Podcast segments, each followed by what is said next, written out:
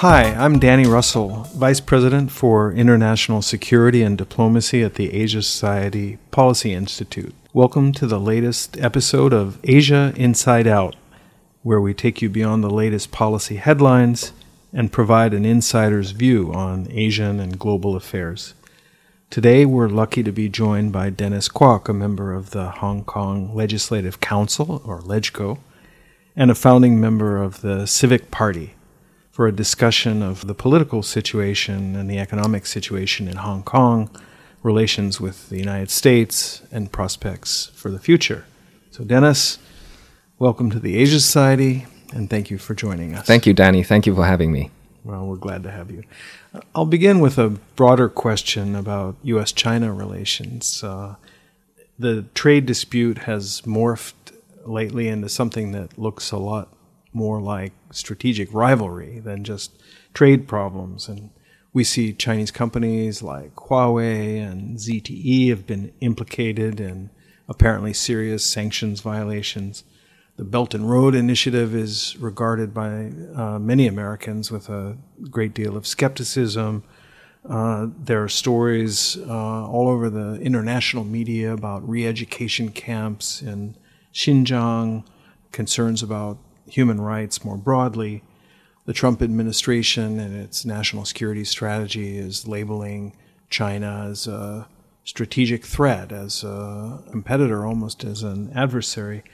So, how do these tensions impact Hong Kong in, in, in your view?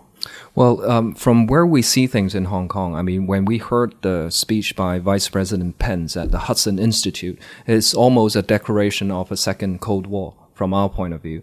And people that we've been speaking to uh, throughout this year, I've been out to the United States twice and speaking with our friends both in the Democratic camp and Republican camp, it seems like a, a consensus has formed um, which is a bipartisan consensus that China is a threat to the United States.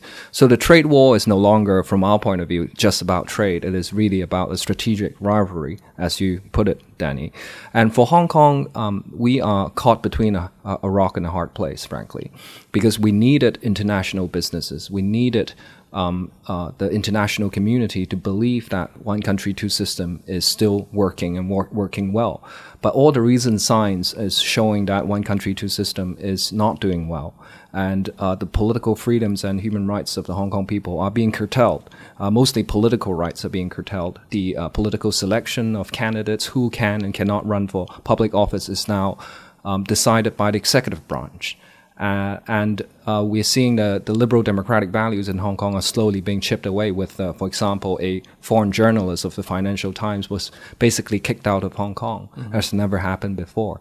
Um, but at the same time, we don't want to, you know, I, certainly uh, for me, we don't want hostility with mainland China. We want to have economic cooperation not but not at the expense of one country two system. And for the international community we want people to continue to travel to hong kong and invest in hong kong. But that is uh, becoming more difficult. Well i want to probe a little more deeply on the one country two systems uh, situation. Before i do though dennis hong kong has for many years served as an entry point and as a bridge uh, for Americans uh, to mainland China, uh, including not just for trade and commerce, but for understanding.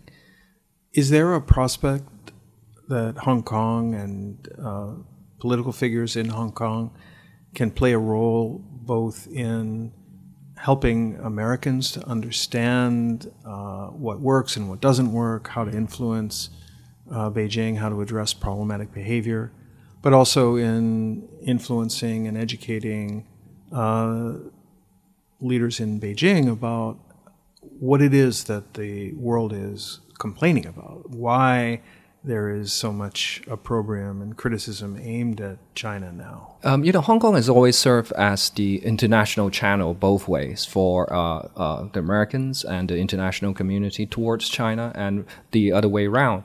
But what I feel uh, more and more is that um, it is difficult to get through to Beijing uh, as to why, number one, that the Hong Kong people and the international community are worried about the uh, state of one country, two systems. From their point of view, from the Chinese government point of view, uh, the people I've spoken to, is that nothing's wrong. In fact, they are doing exactly what they should be doing. Um, and uh, when I'm here in America, I'm doing exactly what um, you described, Danny. I'm trying to help the international community, especially the United States, um, to understand what's going on um, because we speak the same language and we care very much about the same values. Um, and if Hong Kong's only, I mean, the only place in China uh, it, uh, with liberal democratic values is Hong Kong. A lot of people, Hong Kong people, care about these values. And um, it will be a huge loss to the international community to see Hong Kong go down um, the path that it is currently on, I believe. Um, so it is in the interest of everyone, uh, especially United States, to keep Hong Kong and support Hong Kong, to um, pay attention to what's happening in Hong Kong. Well, you allude to a mindset that I think many Americans and, uh, frankly, uh, many in the West complain about with regard to Beijing, namely the notion that uh, there is no problem, that this is the way it should be, that it's all okay. How can you uh, or we convey to decision makers in Beijing that the erosion of the two systems uh, principle is hurting not just the people or the businesses of Hong Kong, but is uh, detrimental to China's image and to China's interests. Yeah. Well, first of all, I think we can still work on the assumption that both sides, meaning both the U.S., the international community, and uh, the Chinese government, want Hong Kong to succeed. Um, I think there's no um, there's no reason to doubt that assumption. I still believe those in Beijing want Hong Kong to succeed as an international city, but they need to understand what makes Hong Kong an international city. It is its openness, uh, is um, uh, the rule of law, uh, uh the respect for liberal values, freedom of speech and association, what have you. Um, if these values are undermined constantly by a policy from Beijing, then um, the world will no longer see Hong Kong as what it is. That's a huge, the biggest um, loss I think it would be for China. Now, working on that assumption, I think um, U.S. needs to look at the Hong Kong Policy Act of 1992 that Congress enacted and asked uh, whether um, there are signs that shows one country two system is no longer uh, what what it meant to be, uh, and that it is the substance of it are really going away, and they should issue. Um, a lot of my friends on both sides of the political field um, here have said that they should be uh, issuing a very clear statement, uh, whether by way of a a congressional motion or otherwise to tell the Chinese government we are looking at Hong Kong, and these are the conditions which worry us. Uh, so your political screening of candidates, you're kicking out journalists, um, you are threatening to enact a very draconian uh, national security legislation, and you continue to deny Hong Kong people democracy that's promised under the Basic Law. And these are the signs and conditions that we will test against the notion of whether there is still one country, two systems. I think a very clear message should come out from the uh, United States uh, political uh, group or spectrum to tell the Hong Kong government and the Chinese government that they're being watched. And um, uh, if things continue to go down the same path, uh, the U.S. will, will have to reconsider. Now, when I was in government, and I think more broadly, there's been uh, long held, much cherished hypothesis that the decision makers in Beijing understand that Hong Kong is the goose that lays the golden egg, so to speak, and that preserving uh, judicial independence, preserving the rule of law and a strong tradition of civil servants, preserving the traditions that have made Hong Kong such a successful financial center is crucial to China's own uh, interests. It's not clear, though, from the developments that culminated in the Occupy Central movement or in the years since that uh, that golden goose theory is really uh, as effective as we had hoped with hmm. policymakers in Beijing. What what do you see? What I see is that Hong Kong is the only true international financial and business center in the whole of China. Now, uh, you may remember five, ten years ago, there are people saying, look, you know, we can replicate another 10 Hong Kong in mainland China and Hong Kong would no longer be what it is. But um, I think what happened in the 2015 Shanghai stock market crash and what happened afterwards uh, people everywhere realized that Shanghai uh, or Shenzhen, for that matter, is no way close in uh, taking over Hong Kong's role as the international financial center for a simple reason that if you don't have the free flow of information, capital, and people, and the rule of law, you cannot run a uh, international financial center, no matter how strong the hardware is. You don't have the software. Um, I think people know that. People are no longer talking about replicating Hong Kong uh, uh, because anyone with a with a understanding of the situation know that is not possible. Now, given that is at stake, and uh, given the U.S.-China trade war situation, I think Hong Kong's strategic importance has actually increased. But um, as you said, it seems like the policy from Beijing uh, towards Hong Kong or maintaining one country, two system, maintaining its international system is out of sync with that strategic uh, goal in mind. Now, you mentioned the rule of law, Danny. I just want to say that the judiciary in Hong Kong is uh, fiercely independent and still is. I mean, uh, the judges are of very high quality, and also the legal profession, uh, whom I represent, are one of the best, I would say, in the world, world class. But um, just because the judges and the lawyers are, are adamant in uh, protecting rule of law, that is not enough by itself. You need the whole society, liberal democratic values to be intact. Now, if those are being threatened, then the rule of law itself will be threatened. And that is what Beijing needs to understand. Yeah. That's a good point. So, you know, on the one hand, there is the uh, tradition you mentioned of uh, judicial independence and probity. Uh, and I know that the just by the number of barristers per square foot in Hong Kong that that tradition is very much alive. But at the same time, as you mentioned, uh, national security law is imminent. Uh, there was the serious contretemps over the uh, the the sovereignty uh, question associated with the uh, creation of a security zone in, yeah. in, uh, in the, train middle station. of Hong Kong. Yes. Yeah. Uh, and we all know that uh, there is a tactic of self censorship uh, that has been employed with, in many cases, a considerable degree of success that doesn't uh, entail overtly uh, suborning or overturning legal processes, but does tend to shade the outcomes. And as you said, the sustenance of a liberal uh, society is going to be a critical factor in being able to preserve these uh, legal traditions. Yeah. What should we expect? You, you mentioned um, a, cloud over the rule of law process. I mean, the, a cloud being, we see it as the National People's Congress Standing Committee exercise of its um, interpretation power over the basic law. And what we've seen in the past is they are weaponizing, increasingly weaponizing this power uh, to preempt uh, what a court in Hong Kong would rule uh, or to have a predetermined outcome. So no matter how independent a judiciary uh, is, um, there is um, always a, a, cloud hanging over uh, its head, and if necessary, they would use this power to ensure a court process would arrive at a certain result. Um, and uh, that is hugely problematic for, for Hong Kong. Um, the Hong Kong courts, as I said, uh, you know, we have the best common law judges from around the world, from uh, Australia, Canada, UK, sitting in the court of final appeal. Um, there's no issue over the process, but it is the overall atmosphere and the overall constitutional structure.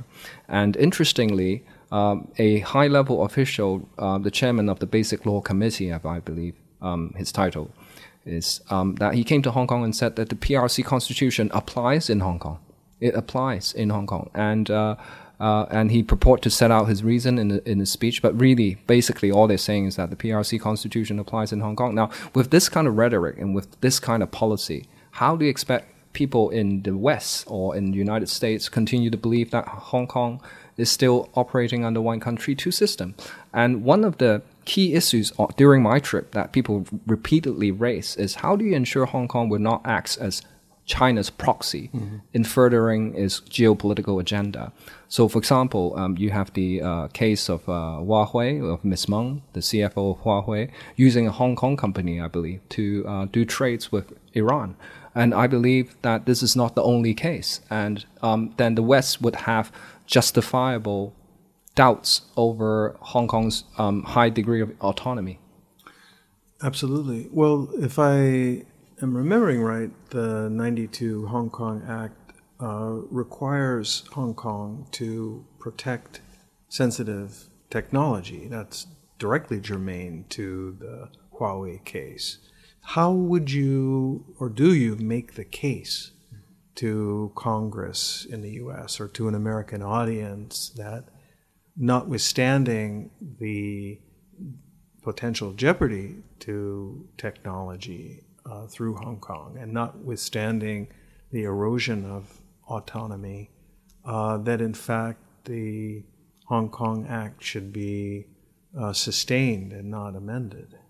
That's a very good question, uh, Danny. I my position during this trip, uh, meeting with um, a lot of foreign policy experts like yourself, is that um, I do not wish to see the Hong Kong Policy Act immediately revoked or changed because that would mean pushing Hong Kong down the cliff together with it, the Hong Kong people.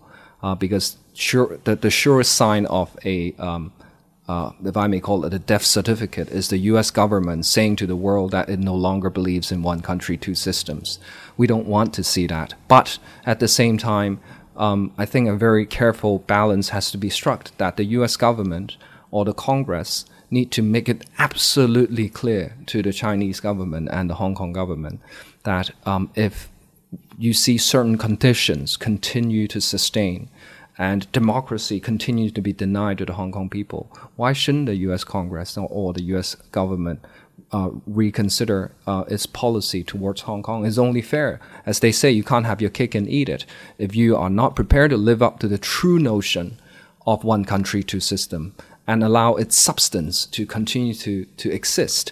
Why should the West or the US government treat Hong Kong any differently from it, the way it treats mainland China? This is a case that the Hong Kong government needs to uh, make in front of the international community. And this is, has got to a point where I don't want to use the word ultimatum, but almost uh, an ultimatum has been issued uh, whereby um, people here in the United States are saying, look, you know, we're concerned and if it can continue to go that direction, we will have to revoke the U.S. Policy Act. This is certainly the message I have been receiving during this trip from our friends in America. And I think you're referring also to the China Economic and Security Review Commission report. Yes, that, the USCC report. That opened the door to this possibility. Yeah. How is the business community in Hong Kong responding to the report or to the suggestion that the United States might revisit the Hong Kong. They were shocked. Um, you know, most of the local business um, sectors have been very pro Beijing since uh, 1997 or even before that. So their political disposition is that they would agree with most or if not all of the things uh, that Beijing said. But with the issuance of this report, what we saw is an immediate withdrawal of a motion in LegCo that's been tabled to push for the Article 23 national security legislation. The motion was, was withdrawn by a, the pro-establishment members mm. of uh, LegCo. That is how concerned they are because they look at the USCC report. It mentions Article 23 and a whole host of other things. They immediately recognize if we push for this for whatever reason they have, the US will act. And so I say to our friends in America, don't, do not underestimate the power and influence that you have uh, especially with Hong Kong, because we are open international trading hub. And if U.S. Re- reconsider its policy towards Hong Kong, it would have enormous impact on Hong Kong. I think the U.S. government is the only uh, government in the world that has that kind of leverage.